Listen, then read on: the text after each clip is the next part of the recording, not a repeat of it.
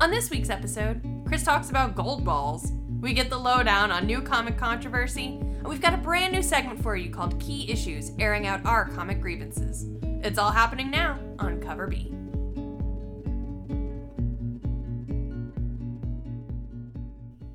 Hey everybody, welcome back to Cover B. Hello, hello everyone. I'm T, and I'm here with Chris. Is it, am I Chris? I guess you're Chris. Are you T? And I'm Chris. No, maybe I'm Chris. Who am I? Hi guys. Hey. It's been a long day. yeah. A long year. it's only January. Yep. Anywho, we're not here to talk about that. We're here to talk about comics. Yeah. What did you read this week? Um, I read. Let's see. Uncanny X Men wrapped up their recent like ten issue weekly run. So they were doing like a ten week event. So they were gonna do like an issue a week. Issue ten was this week. Um, it was awesome. I heard I it was traumatic. It was yeah, it was big stuff. big stuff happens. Excuse me. Um, it was cool. It was a fun story. It had it, its ups and downs overall. Like there were some issues in between where it was just a little flip floppy, and uh, in the issue in issue nine leading into issue ten, there was this like big turnabout moment where they're fighting X Man, and like Jean Grey summons all the X people, but like it's a bunch of no name X people. I thought that was kind of funny. It was like you're gonna have to fight all the X Men. I'm looking in the back. I'm like, is that a husk? Is that is that Goldballs? Who the f- cares? You know what I mean? Um, There's so what's it's- a Goldballs? There's a guy who throws gold, like produces gold balls from his body. Did that come from the 80s? That I sounds like an 80s. I, I don't know. I think it was like a throwaway character that just pops up from time to time. I don't know much about Goldballs. Um, you heard it here, folks. Chris doesn't know much about gold balls. Um, But yeah, it, it was just weird because the team was already like Jean Grey and Kitty Pryde and friggin' Apocalypse is there and they already had the 18. yeah, there. and then they're like, you know, that would be like a, I don't have a good example. That would be like in a war, you're on like the front lines, and they're like, oh no, reinforcements are coming, and then like a horde of Girl Scouts start charging, charging the no man's zone. I don't know if they're carrying man's some land. cookies, they might actually end that war. Yeah, I Make cookies, not war. But it was good. Uh, I'm excited to see where it goes uh, next. The next wave is going to be cool, and I'll talk about. I'll do a spoiler for the ending later. We're gonna do a segment talking about like crossover events and stuff. Um, so I'll get more into that later. But I also read Middle West number three came out. I'm still really digging that. If you haven't picked up Middle West, definitely pick it up. It's the new Skottie Young title. And then uh, Justice League Dark number seven came out, and that's another title. If you haven't been picking it up, definitely get it. Um, they're really going hefty on. I mean, initially you could probably jump on now and just kind of get recapped, Uh, because they did this whole Witching Hour crossover with Wonder Woman, Cool. and it was cool. But it's the real joy is they're setting up this thing called like the Other Kind, and it's this like dark side of magic. These like Ooh. creatures from this like dark universe, kind of like metal. I don't know if it's gonna connect into metal and the whole like dark universe thing, which Dark Knight's metal. If you didn't read that crossover, read it. But yeah, it's they're dealing with this other kind stuff, and magic is in peril. And these every time people use magic, these other kind have the ability to like kind of come through. Oh. And this one was cool. set up like a uh, horror anthology, like one of the old horror anthologies. Oh, like, nice. Um, you know, like creepy and Tales from the Crypt, and I'm trying to remember all the like DC House of Mystery. I think I'm trying to remember all the DC and Marvel ones. Anyway, um, they had a ton, and so it's Man Bat, who's part of the Justice League Dark team, telling stories of these other kind, and just the creativity that they've used to like come up with these creatures. Because you know, it can't just be like another like dark, spoopy, like vampire type thing or Right. like a ghost type thing because we have those in DC universe, and even like you know we have creepy ass things in the DC universe like you know uh, Joker is creepy. You know, Batman who laughs is walking around now. He's freaking creepy. Yeah, he's real creepy. Uh, Swamp Thing in and of himself is creepy. Um, so there's you know there's creepy stuff already in, and like magic and like creepy magical things and demons and stuff like that already in the universe. right. So they've had to like kind of come up with different ideas, and like my favorite one was the soup. The soup. But anyway, read it if you can. It does a cool setup for kind of where they're going.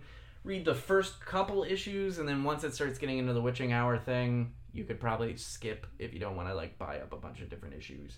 Um, but the first couple kind of set up the whole dark, uh, dark other kind thing, and like what's going on with Doctor Fate, who is like really not okay right now, and uh, it's cool. It's a really I'm really excited with Justice League Dark.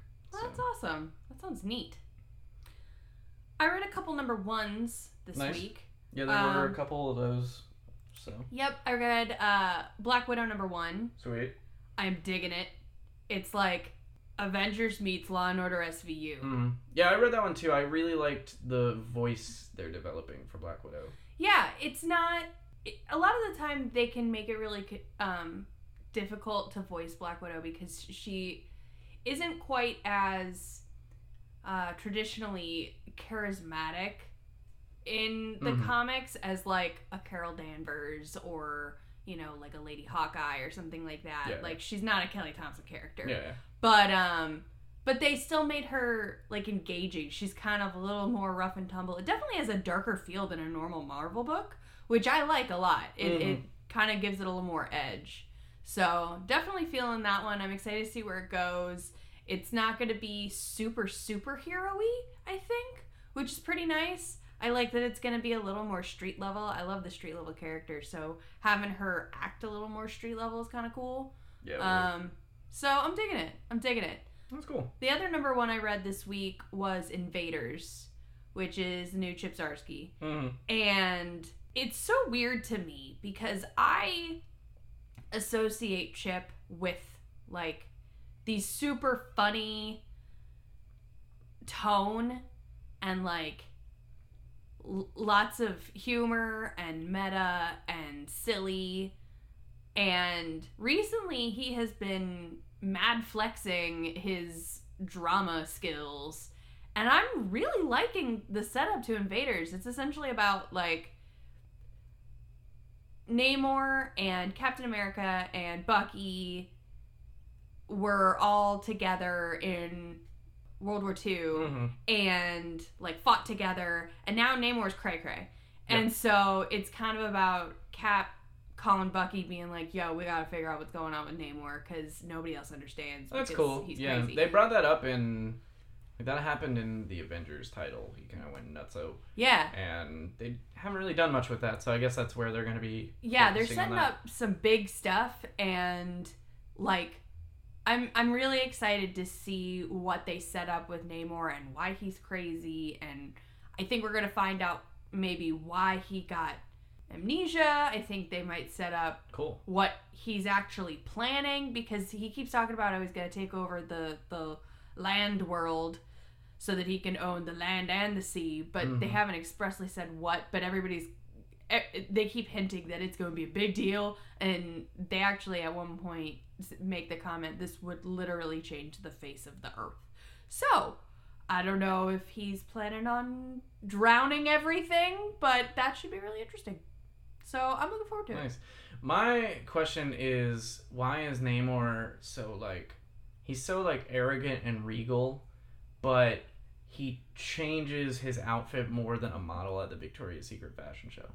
I feel like every time they use Namor, he's like in a different costume. um And it's like, dude, just stick to the green man panties and the wings on your feet. That's all you need, it's bro. It's because if we're being real it's because namor is essentially aquaman and aquaman has the same struggle of trying to not look like a doofus but also still be a manfish and it doesn't work out Yeah. Like, It's you- like now the he's in- only way you're gonna make namor look cool is if you get Jason Momoa to be Yeah. Namor. now he's got like emo swoosh hair and he's got like black armor pieces and it looks like he like stumbled into like 1775 hot topic it's you know it, it's not a good look. It's not a good look. He's like wet Morbius. I don't I don't know what's happening. I don't understand the plan, but I'm hoping that maybe after we find out what all his drama is, someone can take him shopping. and it'll be a better life choice. fair enough he's like i mean right now he's looking like my chemical clownfish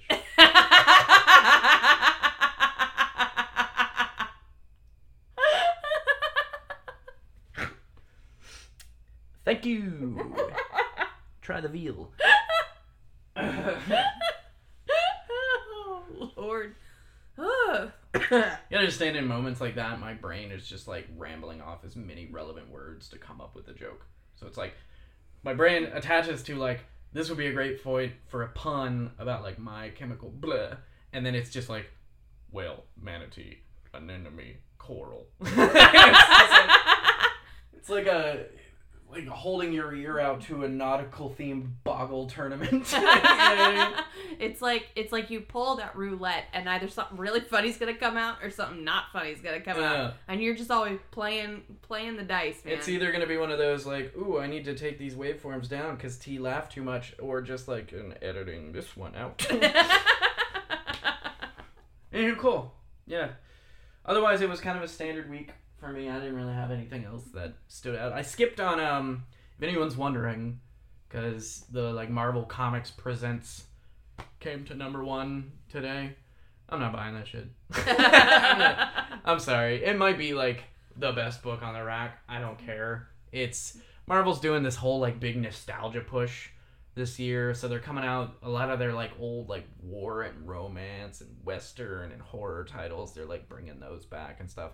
I'm probably gonna pass on every single one of those MFers because I just it seems stupid. it sounds dumb. yeah Uh, Marvel Comic Presents is on shelves this week. Let us know what you think if you picked it up. I'm not gonna pick it up. was it Um, worth it It's like three a three parter book, like three stories happening at once, and they continue on with like Wolverine, Namor, and Cap. I don't know.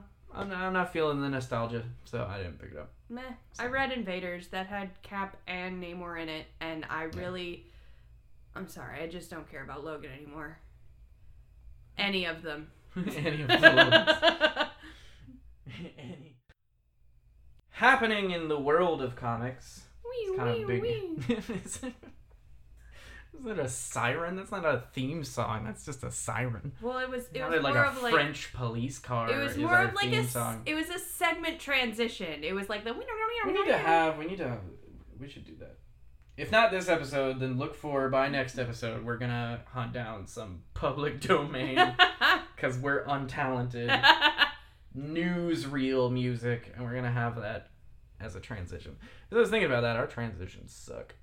We just like transition, it just like goes quiet, and then I start talking again. and then one per- one person's like, and next. Anywho, um, I'm really.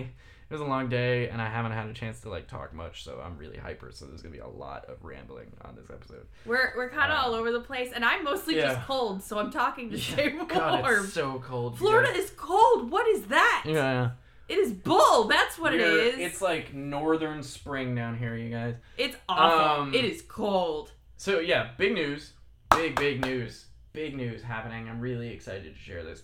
Um, really, only Bleeding Cool reporting on this that I saw. There's some other people reporting off of Bleeding Cool, but nobody's got like new details that I could find. But Mattina, huge artist right now, like freaking everywhere, doing exclusives for like cons and all kinds of stores, doing like three different B cover runs. I think. Like, wow. because I know they were doing Suicide Squad. They're doing doing Batman. He was doing Batman, and he's popping up all over the place. He used to be doing Flash mm-hmm. covers. Is getting just slammed right now on the internet for plagiarizing, for swiping covers. Oh snap! He's Yep. pulling a land. I mean, and one of the arguments I see a lot in comments on this kind of stuff is like everybody does it, but that doesn't make it right. No. Nobody should do it. You know what I mean? And No, unless it's the only way you should quote unquote swipe, and it shouldn't even be a swipe, is if you're doing an homage. yeah, you're doing an homage. And um, In which case, you're inherently giving credit to the original. But yeah, fine. A lot of people have done it, but it doesn't make it right. And he, uh, so it got reported like six days ago. Bleeding Cool did an article uh, where they posted a bunch of stuff, and it was a bunch of his like like his MegaCon exclusive was swiped. oh, jeez. Um, he swiped a cape from a bat, an Alex Ross Batman, to the point where you can see Alex Ross's brushstrokes in the like meaty bits of the cape. But it's only like he swiped the Batman from someone else and swiped the cape from Alex Ross, and the cape is just like a fraction of the cover. So like, why swipe it? But so what you're telling me is that he's just really good at Photoshop. Mhm. Sketchy. yeah.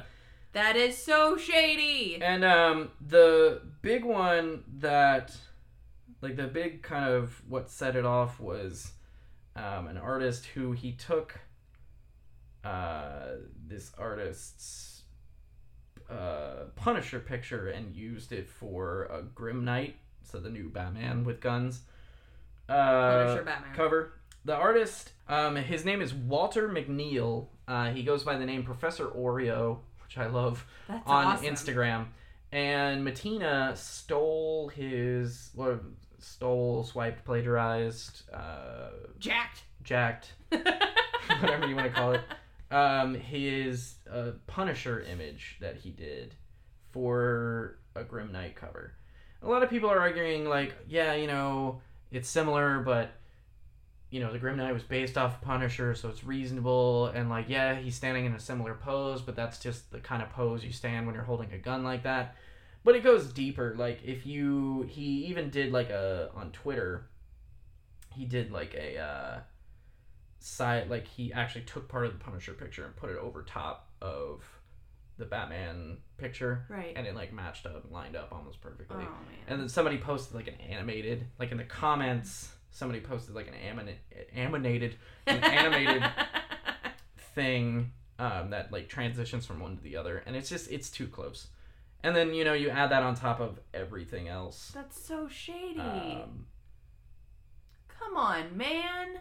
yeah, and I think Walter McNeil, Professor Oreo, is the guy who kind of led the push, and he made this big, uh, big post about like New Year's resolution. Let's make 2019 about respect, and you know, just a lot of stuff about like you shouldn't be stealing work. Like we need to respect each other as artists. You know, he pushes for other artists to go through Mattina's backlog and see if any of their IP has been stolen. That's so Um, up that. Ugh. Even uh, some other people came out. Uh, Ian McDonald came out about his Dark Phoenix, which Mattina swiped for his Venom Phoenix. Um, So it's not even subtle. It's like yeah, I'm doing this character. yeah. Professor Oreo was the one that pointed out the Alex Ross cape. Adi Granov posted privately on Facebook, um, and he gave Bleeding Cool permission to reprint it. But you know, a post that he didn't actually mention Mattina, but it was kind of obvious that he was pointing it out. So it's a huge push. I'm very interested to see what DC does because what I didn't know that I learned from this article is that Marvel actually cut ties with Mattina last year in April out of respect for artists. So this is not Oh. new. Marvel knew about it happening. And a lot of these, like, I mean, the MegaCon one is their MegaCon cover from last year. So a lot of these that are popping up now are old, and people are going through and finding these old things.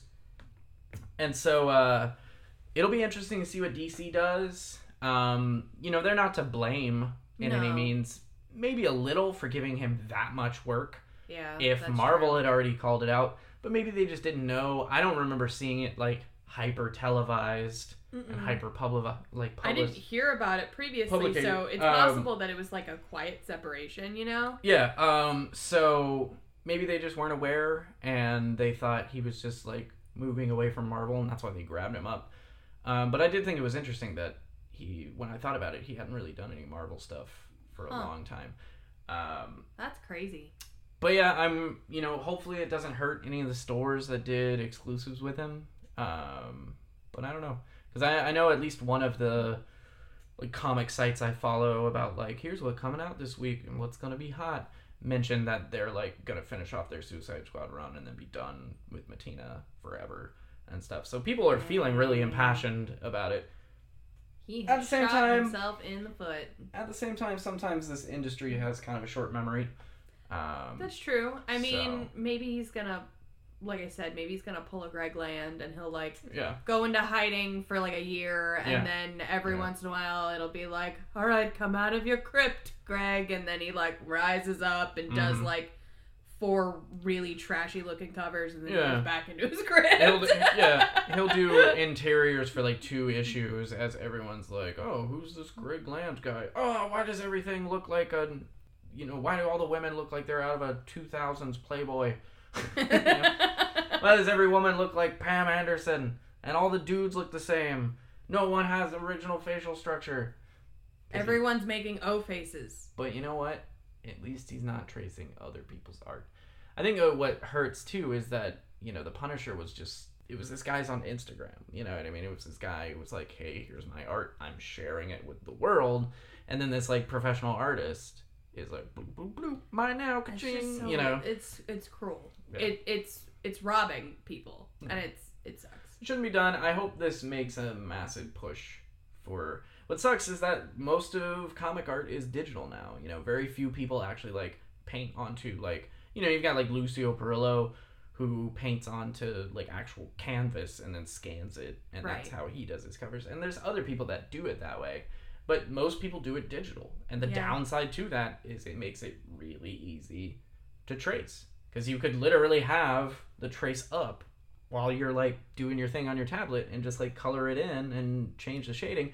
And what sucks with Mattina is that he's really freaking talented.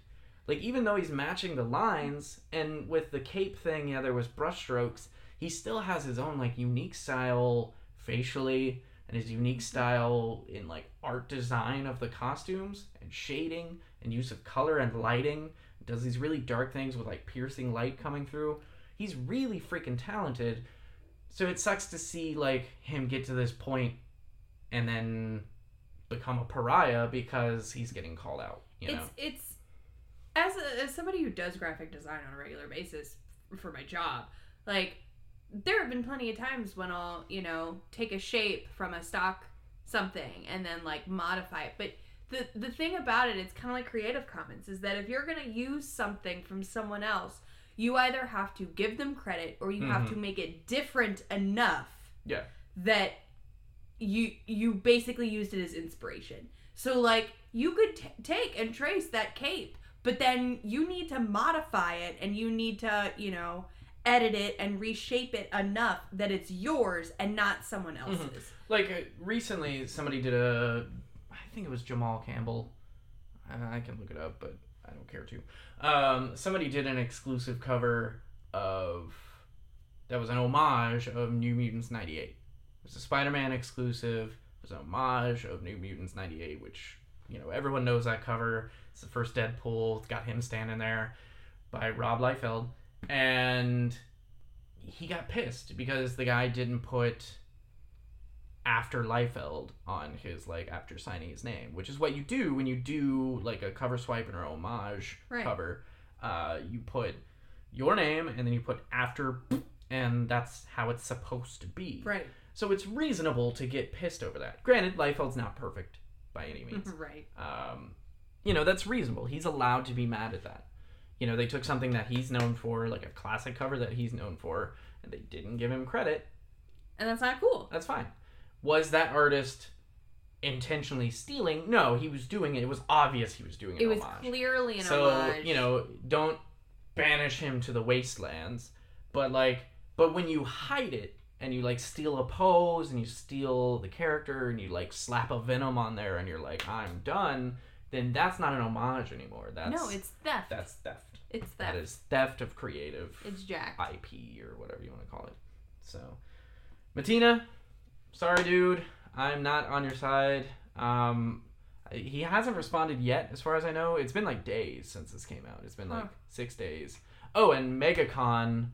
This is also important. MegaCon and uh, Fan Expo, I think, pulled him from their websites. Oh snap! Yeah, which That's how you really start hurting. So, yeah, Fan Expo and MegaCon. Because that's where you make your money. As So he got pulled from that. I'm Dang. curious to see if any, like I said, if any stores that did exclusives with him do the same. But I imagine they won't. I just hope it doesn't hurt them on the prices because doing exclusives is a big thing to go in on for something like this to happen. Yeah, Because this isn't the type of controversy that like Will can help can hype. I hate it. to be that way, but like controversy can hype a Yeah, you can hype a thing. it. You know, if something's like offends some group, it might like go up in price. It's like the whole Milo Manara Spider Woman cover got all this like controversy because of her butt, The butt. and Marvel slapped the label on top of the butt, like the title on top of the butt. and even still it like went up in price because it became controversial and there's that like alf issue that has him like boning the seal so you know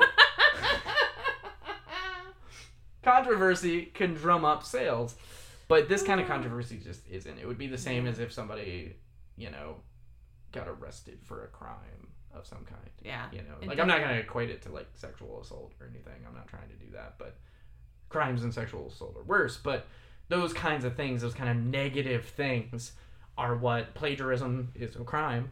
Uh it's not a salacious uh, controversy. yeah it's Salacious controversy tends to incite interest, whereas Yeah. Just kind of generic, Because they're- unpleasant, they're negative kind of collectible in their own way. Yeah, you know if- exactly. if, something has like like you said salacious controversy to it it's like collectible. People want it because they're like teehee this is the issue where it looks like he's boning a seal. Yeah, it's But, naughty, like- but um google it. Um, but I mean, at, at at the end of the day, like that's the whole reason why Batman Damned had so much yeah stuff. because like the peen because of bat Batwing. pee Batwing. Yeah. So like, you know, his jingle can- jangle it can really increase stuff. But well, I had some news, Mhm. not as nearly as exciting or interesting. Mhm. Um, couple things. One, so you don't read Detective Comics. Nope. I don't read Detective Yep. Comics. But a cool thing happened in Detective Ooh. Comics this week. neat Um, so I gotta give mad props to Bruce Timm because another Batman the Animated Series character has officially been brought in to the Oh, comic wow. world.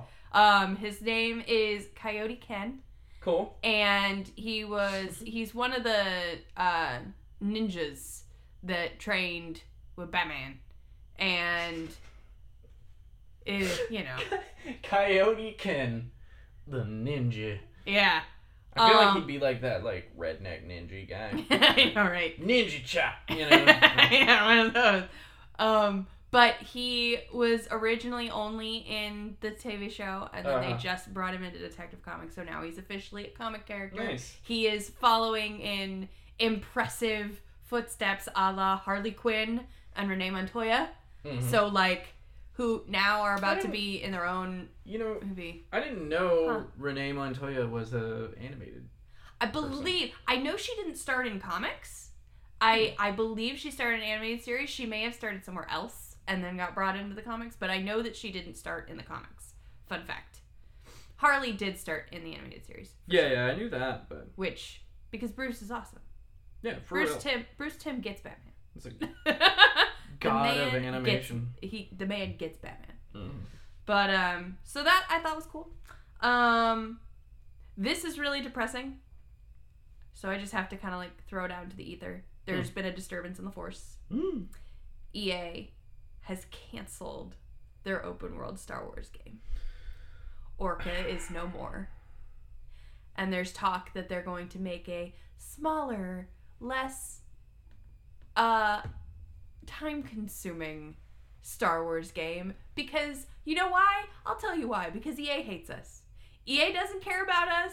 EA doesn't listen to our hearts and our Mhm. thoughts and our needs and they just they just shit all over us, man. Mm, preach it, girl. Can I get an amen? Amen.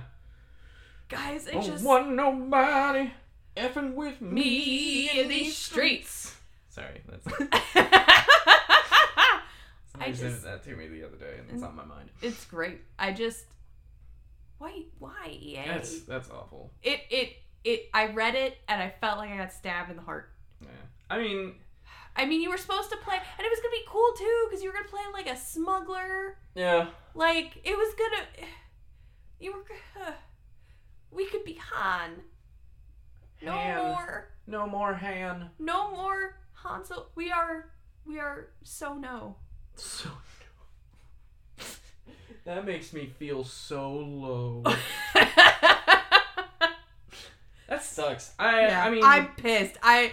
It's just another I'm- excuse well- for EA to shit on us. I'm I'm conflicted between like part of me doesn't want EA to make any more games ever.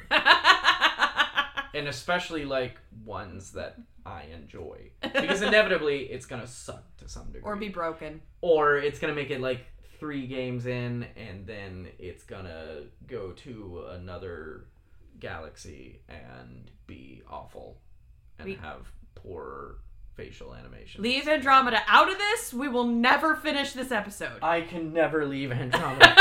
Andromeda is hooked to my soul like a cancerous growth. Um, uh, but at the same time, open world Star Wars game. That'd be awesome. it's gone. Yeah. Bye. Bye, Orca. So I'm conflicted. You're gone forever. Orca? And and yeah, that's what they were calling it. It was what they were Project Orca, Orca. which is interesting because an orca is both light and dark. I Uh, hate everything. I'm so I just- sad. can we? what would it take to do a Kickstarter to get like a new like a GoFundMe to get a new KOTOR that is like the original team that made KOTOR 1 making a new KOTOR. Um, Yeah. a time machine yeah. So that Disney can't own Lucasfilm yeah. and own all of the rights What- and dictate what is allowed what to be Star Wars. would it take to get CD Projekt Red to make a KOTOR game? Well, did you hear? Here's another bit of sad news. Hmm. A dude came out and did um, a Oh, Darth. Vader fan film. Mhm. He Oh, had yeah, talked with Yeah. Lucasfilms. He had talked with Disney. That- He said he wasn't going to make any money off it. Nothing. He had made no proceeds. He did not monetize it in any way, and Disney is now still taking the rights. Yeah, it was the Star Wars theory. They made a Darth Vader fan film, uh, but it got squashed. So Ugh. they're not that. They're the gonna leave it alone. The yeah, the it was I forget the name of the company, but it's some like investment or legal company. I don't pretend to understand corporate stuff. But they put yeah, they put like a copyright claim and then monetized it so that they could make money off of his video. And but Lucasfilm was like, no, don't do that. So Okay. he's good. Okay. Um, 'Cause as I was as really I feel mad like about I feel like. I just saw that. Honestly, it was just a headline. I didn't dig into it because I didn't expect to talk about it tonight. But I'm pretty sure Lucasfilm was like, no, you know what I mean. So I'm just I'm real sensitive about my Star Wars life, Yeah. and I feel like the little man keeps getting stepped on. well, in speaking of little men getting stepped on, That's a transition. Far From Home trailer happened. Yeah, So it did happen. I don't know what I feel about it. yeah, I don't know. Uh, I'm excited because I just like those movies. Like I really liked uh, Homecoming, um, and Far From Home looks promising. I like that it's in a different area. Um, Yeah, that'll be cool. So that'll be kind of cool. I don't know how I feel about Nick Fury being there. I feel like we're just getting like feel like they're making. I don't know. I just feel like Nick Fury's getting oversaturated to an extent, and I'm okay with Nick Fury, and the reason why is because, and this could be wrong, but this is my prediction. Prediction announcement. Wow, wow, wow. The reason it's Nick Fury is because Tony's gonna die. oh, you think so? Yeah, that would make sense. This they have come out and said this takes place after Yeah. Endgame. And I know they. so they need that filler guy. They Yeah. need that communicado, that that guy who can, you know, rein in Spotty Man and Yeah. give him a lead and organize him. And so if Tony's dead, if Tony's yeah. Are those your dead noise? Those are my dead noises. Those are about as good as your news theme song. Wee wee wee. But um, yeah. So if if Tony is kaputsies, then you gotta have Nick Fury yeah, because that's fair.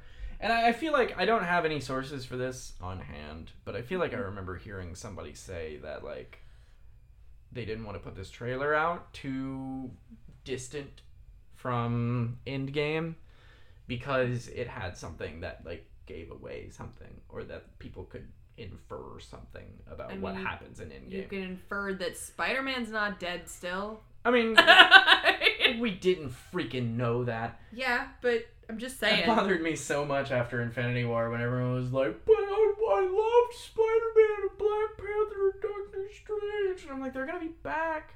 Thing is, no. I mean, the other ones They maybe, already but have like movies Spider-Man, there's so many damn dimensions that th- this could not be. This could be not six one six MCU Spider-Man. This could be a whole other time continuum.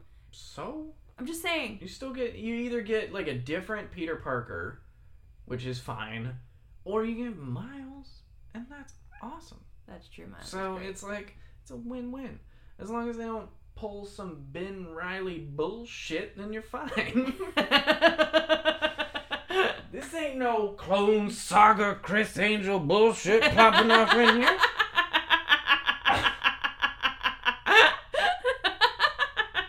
Anyway, I like the trailer. Check it out if you haven't um, already. I am interested to see what they do with Mysterio. My prediction is that because everyone's like, "Oh, Hydro Man's in this." It's not freaking Hydro Man.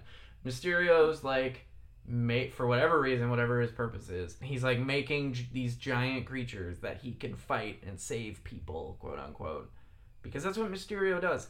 Like in the trailer, it has Mysterio like flying around like zappy zapping a freaking giant water man, and everyone's like, "Oh, Mysterio's fighting Hydro Man." There's No. a sand guy too. Yeah, and there's like a sand guy in a like brief glimpse of like a guy made of sand or rock or dirt or something, and like everyone's like, "Yeah, he's fighting Hydro Man." And I'm like, guys, will you stop and think about like what it is that Mysterio does? Context clues. You know, he's the master of illusion. He does these like illusions and fake mm-hmm. things. Like he's totally faking it for whatever his purpose is, which we'll find out in the story. And he's fighting them so that he can come off as like a hero.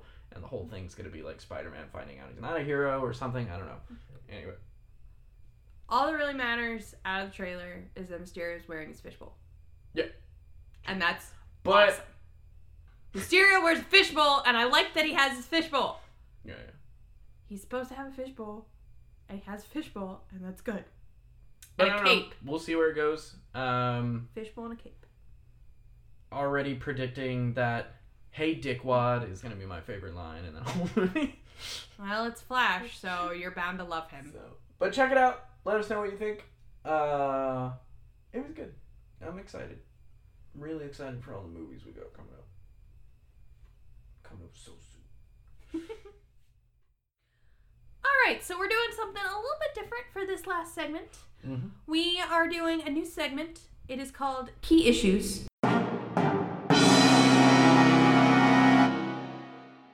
In this segment, we're going to air out some of our grievances in terms with different things that happen in the comic industry Mhm. or things we have problems with from, you know, the big 3 or et cetera, et cetera, et cetera. Mm-hmm. Basically, we got problems with stuff. Yeah. And we want to talk about it. yeah, and we figured key issues rolls off the tongue better than angsty nerds rant about shit. Yeah. So, uh, It's more succinct. yeah. So this week, we're going to talk about our grievances, our key issues, if you will, with recent Marvel crossover events. Well, it's not even just Marvel. I would say just like big events. So like when, so backing up, like I said, I read or earlier in the episode, I read Uncanny Number Ten. It was the end of the big event. Um, spoiler alert! Right now, spoilers. Turn it off. Meet, meet, meet, meet, meet. Meet, meet, meet. I'm all about sound effects today. At the end of the whole thing, uh, X Man it leaves you with X-Man basically obliterating all the X-Men. So um, they're fighting, fighting, fighting, and he realizes that they'll never let him change the world. So he basically pulls, kind of pulls a Scarlet Witch, but not like reality altering. He just like explodes in light, and it comes to, and all the X Men are gone, and then he's there, and then he's gone, and this little rock he's been using to power him is still there. My guess is they're probably all in there in kind of a soul world type thing because we got all these like Age of X Men books coming up. Yeah. So he took them to an alternate reality, or they're all stuck in his mind, or something. But But as of this issue, they as of this issue, they're dead. We find out at the end of the issue that the annual, which comes out next week, and number 11, which comes out the following week, is going to focus on Cyclops coming back, which has been set up since Extermination.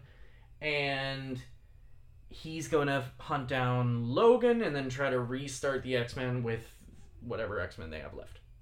the and, dregs. Maybe we'll get some maybe we'll get some new mutants out of it. Maybe we'll see some people that we haven't seen in a long time.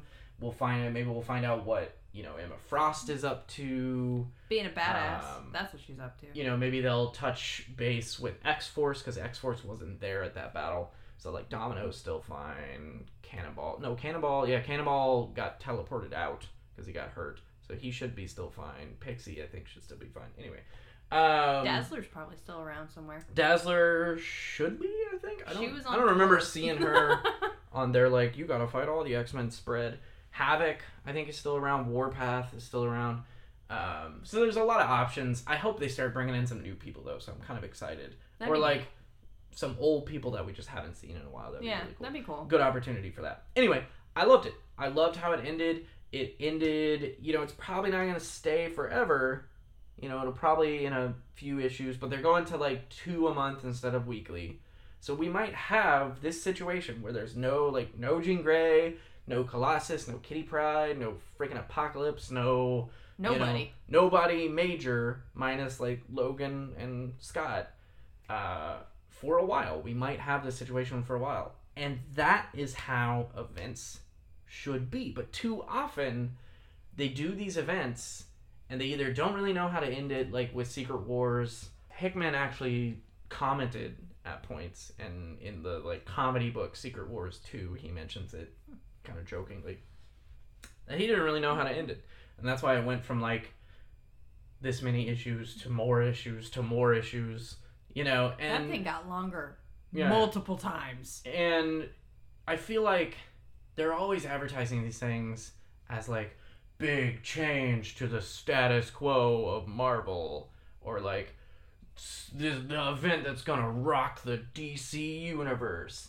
And then like at the end of it the payoff like what we get what we get out of it is just kind of like meh you know everyone kind of goes back to normal. No one's really that different. Like secret empire ended and yeah cap was a bit of a pariah because everyone couldn't unassociate him with hydra but like we've been there before. That's not new territory. Like cap has been the renegade before. Yeah. and like well, and in that, you know, they had two marginally major deaths because you had the death of Black Widow Mhm. and you had the death of Rhodey. no Rhodey was in Rhodey civil was, war too Civil War Two. That's right. yeah he Well- died kind of off screen at the beginning of yeah, civil war Two. up. yeah But you know, you had Black Widow die, and like, big deal, but not. Mm-hmm. Like nobody really paid attention to it, and then by the time somebody would be like, you know, where's Black Widow? But she was back. yeah It it didn't impact anything. Yeah, and like one of my favorite events recently was the No Surrender run in Avengers, um, where the world becomes the like plaything of the Grandmaster and this new entity called the Challenger, and like we got bunches of new characters. Like we got the Grandmaster's daughter. Um, she pretended to be like implanted herself in memories and pretended to be like an old Avenger that everyone forgot. It was really cool and uh, the Challenger, this new Eternal, and the Black Order was revived, and we got all these like I think new characters on this other team that the Grandmaster was using, and um, you know, that was also the birth of Immortal Hulk. Like Immortal Hulk came back, and Bruce Banner came back from the dead, and that spawned the whole Immortal Hulk thing, which was probably the best thing to come out of it, and the only thing that really stuck. Because like the Black Order has their thing going on now, and they're on a mission for the Grandmaster, but it's just a mini series, you know, and it doesn't really seem that like world shattering. I'm excited to see how it ends. Maybe it will, but like right now it just seems like a normal kind of like fun story. It's been a great read. Pick up Black Order if you haven't, but um, and then Immortal Hulk has been great. It's definitely worth a pickup, and that came out of that, but it wasn't really because of that. You know what I mean? Like they would have brought Bruce Banner back anyway. Anyway. They probably had this plan of this kind of necrotic Hulk coming in at some point, Yeah. and this was just a means to an end more than anything. And then at the end, everybody just kind of like forgets, moves on, you know. And Secret Empire, like, yeah, Cap's a little bit of a pariah, but everyone just kind of forgets, moves on. And um, you know, Death of the Inhumans was a was it a six or a four? It was a short mini. Tons of freaking Inhumans died, and then at the end, we're right back where we were. Like nothing's really changed that much. I think Black Bolt's voice is effed, but like, where's where's Black Bolt? Nobody cares. um, Dark Nights Metal, you know, brought in, like, did tons, and they're kind of hacking away at it. But I think I feel like the problem with the stuff they set up in Dark Nights Metal, like the shattering of the walls around the universe, so the opening up of this whole new like extensive multiverse and this idea of the dark multiverse. The problem with it is is that the books where they are kind of dealing with that stuff, they're just kind of like tickling it. They're not really. I feel like it would have been better for them to just go full freaking bore. Just go ham. And like we have Batman Who Laughs miniseries going on now, where the Batman Who Laughs is back and is for whatever reason killing off tons of Bruce Waynes all over the multiverse, and he's got this Grim Knight and stuff, but he's already been back. Like he, that's not new. He was back in um one of the new universe characters. And that was probably the biggest thing that we got out of uh, Metal was we got the Batman Who Laughs, we got all these new characters, which realistically are just DC's way of taking advantage of Marvel IPs. You know what I mean? Which Marvel on a lot of these already took advantage of DC IPs. It happens. They steal from each other. It's, It's- not new. yeah. Um, but you know, you've got like Sideways looks a whole hell of a lot like Spider Man and is in like Spider Man poses. And even the foil cover for Sideways was actually a cover swipe of Spider Man 300, which I thought was funny. Um, you've got like Silencer and Punisher, or even like Black Widow a little bit. Though her powers are really cool. I actually really dig Silencer. And then you got Damage, who's the Hulk, and you've got like uh, the Terrifics, who are the Fantastic Four, and you've got like some very Doctor Strangey looking people in Unexpected, and you know they're they're just they're just stealing. But Making that money. whatever. But I I just feel like, and I'm not reading every DC title. I'm not reading every Marvel title. So there may be side effects of these things more present in those, but I just don't see it. They do these crossovers, and then it just kind of like dies out. The other issue that I have with these crossovers is that I guess we should call them events. They do these events. You know what I mean? Because they're not all crossovers sometimes. Yeah. Well, that inherently is part of the issue I have with some of them. Is that, you know, I read a lot of books and only some of them seem to like coexist in the same type of like universe that they've Mhm. built for these major events. And it's often really confusing because you'll be reading a title and you'll, you know, it'll seem like it's totally coinciding with the, you know, main universe or 616 or whatever, but then it's not Mhm. or it's not affected or they didn't want to mess up the publishing schedule of this book and so it's still coinciding with this other book even though it doesn't make sense Mhm. and i'm like if you're going to do these big events if you're going to do these supposedly world shattering changes then it needs to have some level of uniformity or you have to have some way of clarifying Mhm. you know, this book is in the same universe as this event. Yeah. And so this you're going to see changes in this book. And instead of doing that and kind of manipulating all of the publication and making sure all of the writers are on the same like, you know, game plan, they instead make the primary event and then do like a million subsidiaries Mm-hmm. with characters who already have books out right now. Yeah. So now I'm feeling obligated to get three different books instead of my traditional one, which to me, I mean, I get it, it's a money grab, but at the same time, you're alienating your readers. Yeah. I I I totally agree. I wish, you know, and this is futile, but I wish the companies were more focused on like unified organic storytelling across the entirety of their universe as opposed to just making the bottom dollar. But they're big corporations. They're going to want to make the money. You know, that with that wish I can wish in one hand crap in the other and see which one gets filled first kind of thing, you know. You just So- see, you would see so much more participation if there was cohesiveness. I don't know if you would. Like that's the thing. Like it, it's tough. It's tough to tell. Like, and so I can understand them not wanting to dive in on like, because I'm reminded of like how Age of Apocalypse happened. So Age of Apocalypse happened, and when it did happen, like every X Men thing like stopped. And then they went to Age of Apocalypse storylines. So they had like a bunch of different storylines in the main storyline, and it was just like it's Age of Apocalypse now for like a few months, and then it all came back. But like that's how it should be done. I Like, agree. that is super organic and super like it's just sexy on a narrative. Stick. yeah. You know, it's like secret Im- like secret wars. Literally, the world is like mm-hmm. shattered into bits. You know, so like every book should play into secret wars to some degree.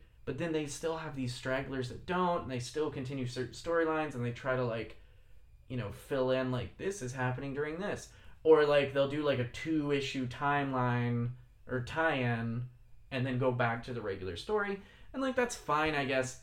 I I think my main thing is I just I feel like these events just need to have people are just getting burnt out on them. They're Yeah. getting burnt out on events, and I don't know what you know.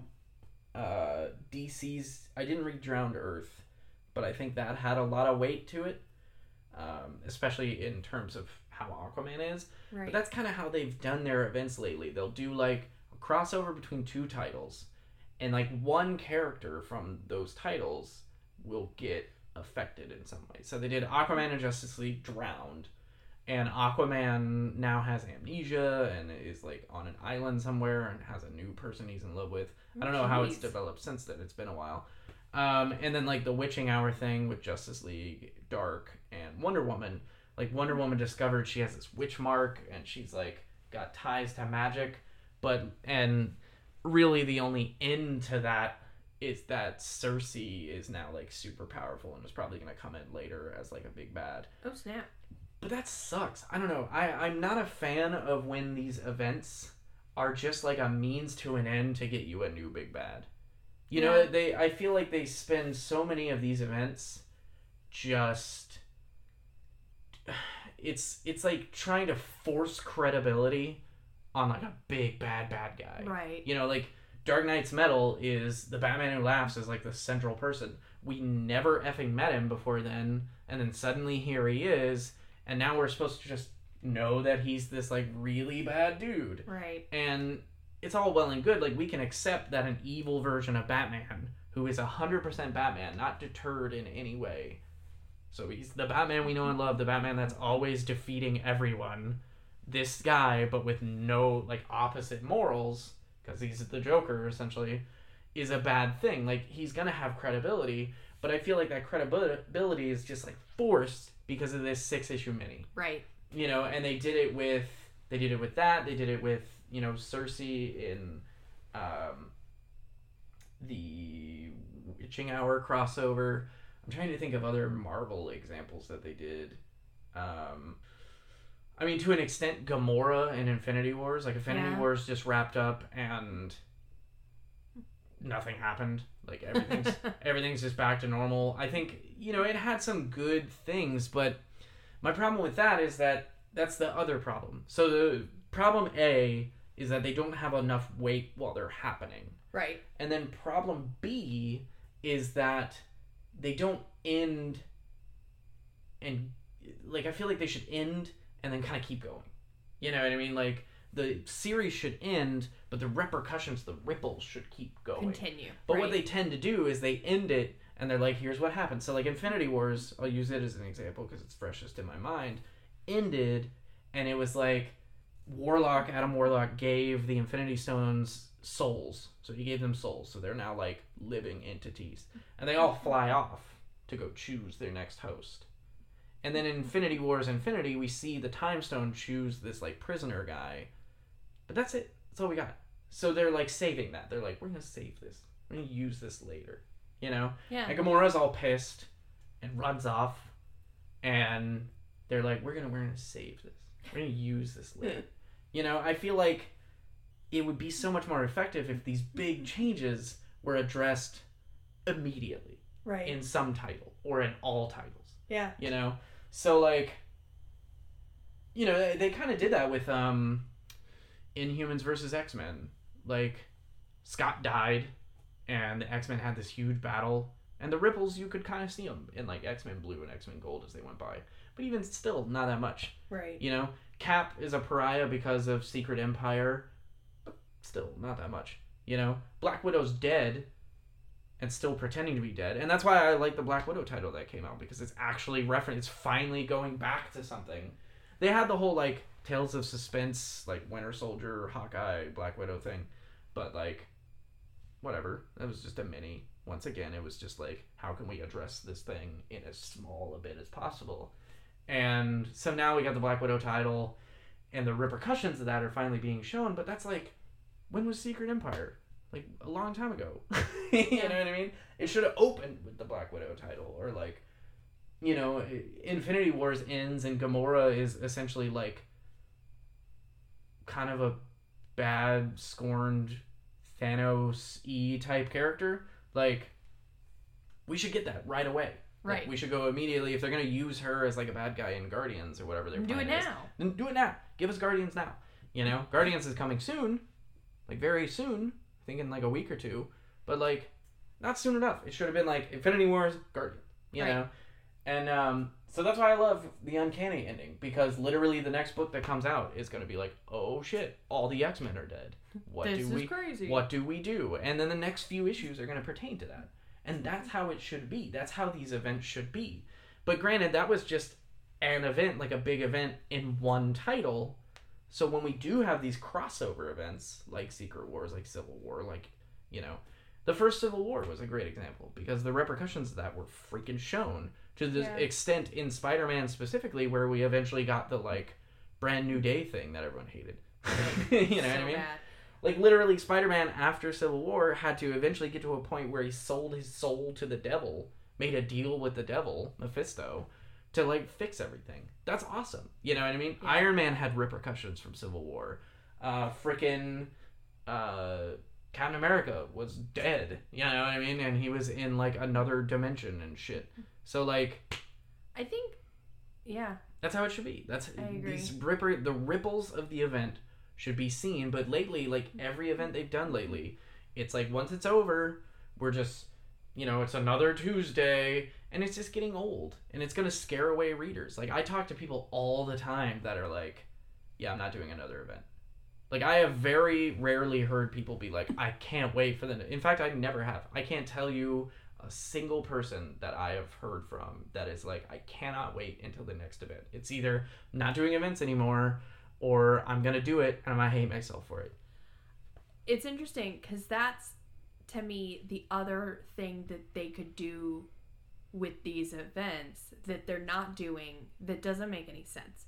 And what it is is that, you know, one of the things that people who don't read comics, who are interested in comics, say is that, is that they're intimidated to get into comics because there's so much. Mhm. You know, it's been going on for so long. You know, how many Spider-Mans have there been? There's how many issues have there been? How long has it been going on? How do I just jump in?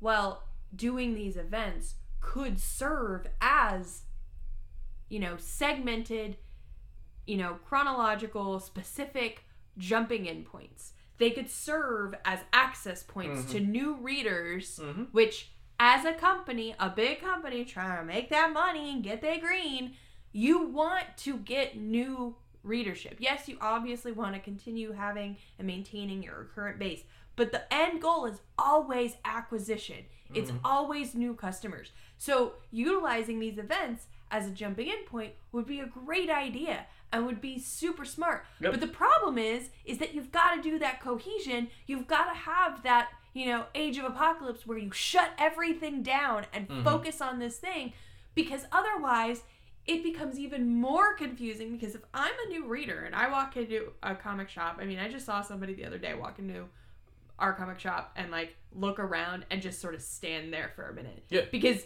it's so overwhelming. You hear about comic books and you know they exist, but until you actually walk into like a really big comic shop that's got a lot of books, you don't realize how much extent. is there. Yeah. It is so overwhelming. So if I were a new comic reader and I walk into a comic shop and there's an event going on and all that's on the shelf right now is that event and the subsidiary books to that event, I go, oh, this is where I start. Mhm. So I'll pick the first one in this event and maybe one or two other, uh, you know, subsidiary um, comics that are appropriate, and that's what I'll get started on. And okay, cool. But if I walk into a comic shop and there's this big event, and also that character that's on the cover of this big event is also in this book over here, but it doesn't seem like they're connected. And then there's also this other book, and then also there's this stuff over here. But wait, are these people in this event? Wait, who are these people? Wait, is this the same universe? Mhm. I'm out.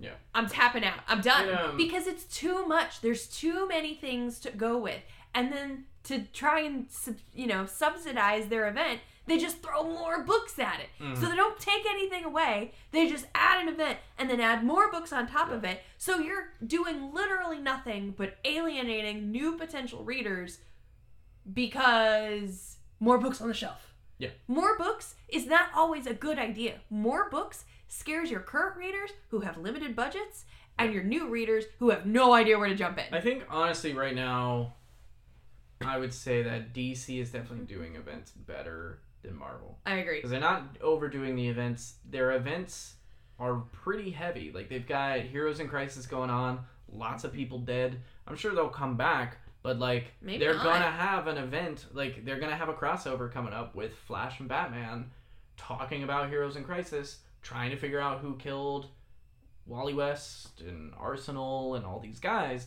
and that's awesome. That's how it should be. Yeah. You know, they did this like Doom Patrol Justice League crossover, and it actually had like ripples in Doom Patrol. Dark Nights Metal actually had ripples. And, you know, Marvel, for the most part, Secret Wars was essentially just an excuse to cancel the Ultimate Universe and pick and choose who they wanted to keep. Yeah. Extermination was just an excuse to get rid of some characters. You know, Yep. like that's all they do. They just do it as like forcing marketing transitions onto people. You know, like Infinity Wars was just an excuse to get rid of Drax because they didn't want to yeah, mess with Batista to- yeah. anymore. to friggin' flex on Batista, um, which I can't. I have no like proof that's what they were doing, but I think it was. That's totally what It's they were doing. it's funny. Um, it's totally. Well, yeah, I mean, Secret Wars also ended with the Fantastic Four not being in the limelight anymore because they didn't have the rights to Fantastic Because they were Four. flexing on So Fox. they were flexing on them.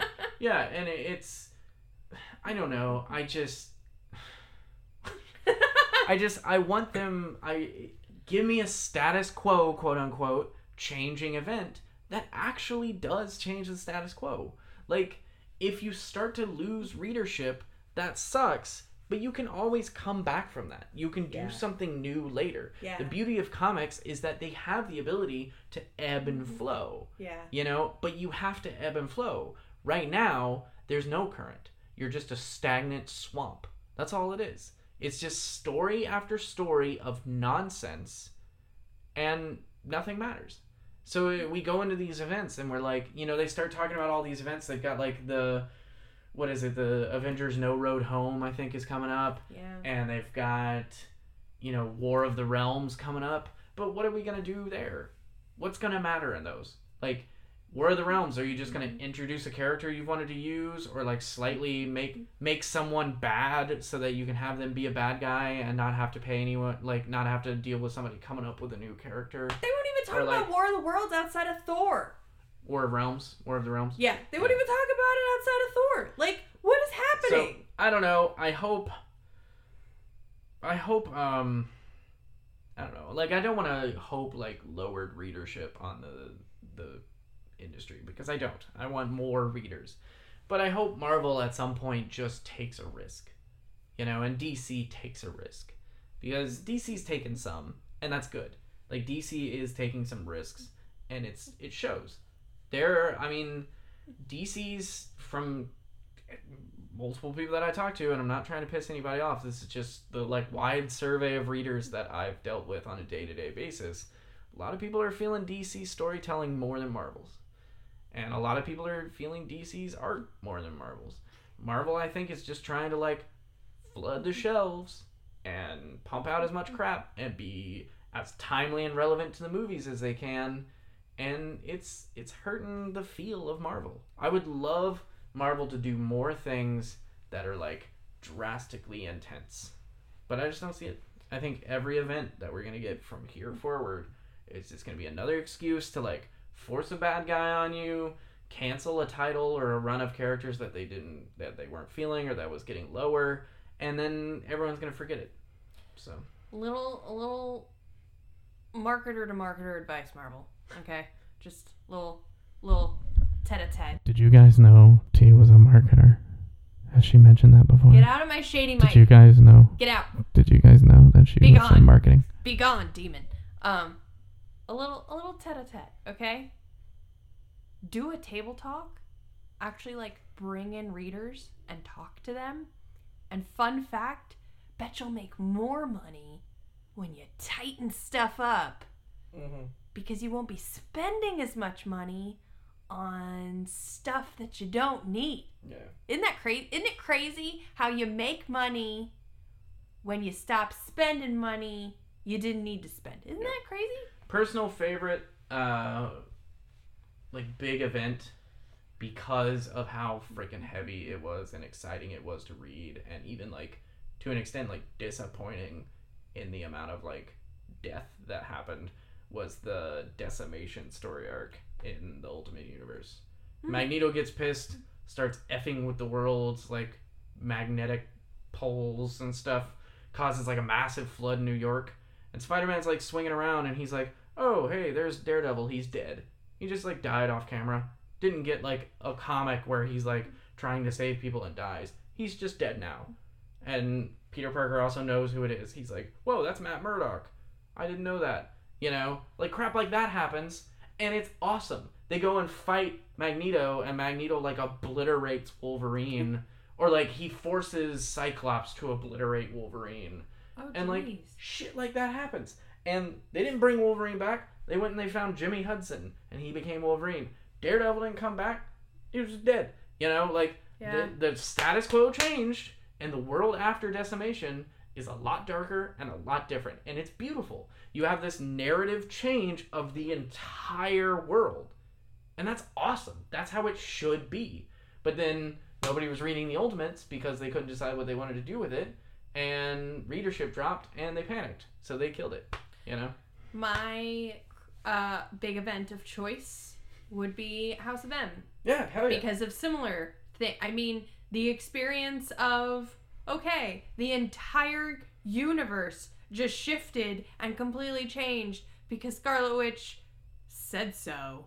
That's insane. Yeah. That's crazy. And then to have to watch poor Peter as he wakes up realizing, huh, this woman I'm currently married to is supposed to be dead. That's weird and unfortunate. It was insane and amazing. And it's such good storytelling. And yeah, okay, I recognize that it's Bendis. But whatever, it's still amazing. I did legitimately, I didn't know I was not a Bendisaholic when that started.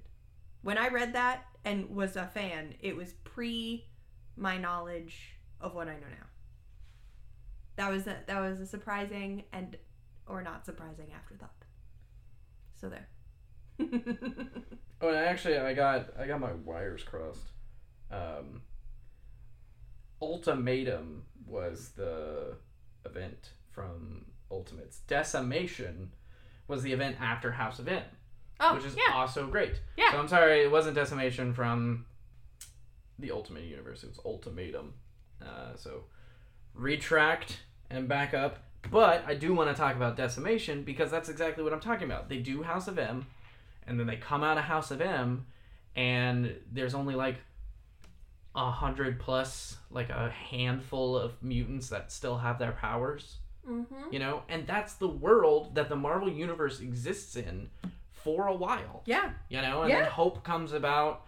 There's the whole Hope thing and like it's a big deal. Messiah stuff, It's and a then big friggin' yeah, deal. it's huge.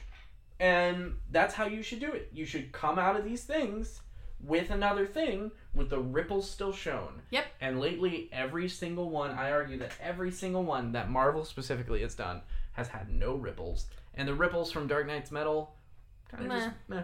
And then, you know, before Dark Nights Metal to, you know, divvy out the blows evenly, before Dark Nights Metal, they had like Justice League versus Super Sci- versus Suicide Squad.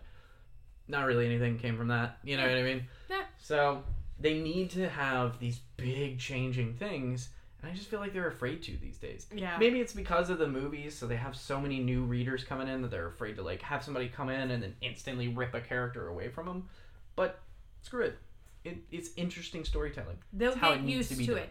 The Yeah. rest of us have dealt with having our characters either decimated or canceled, so they'll get over it. I promise. We Mhm. all do. I'm still bitter about all my books being canceled. It's okay. It's not, but it will be. Well, dang man, that was a fun episode. Super ranty.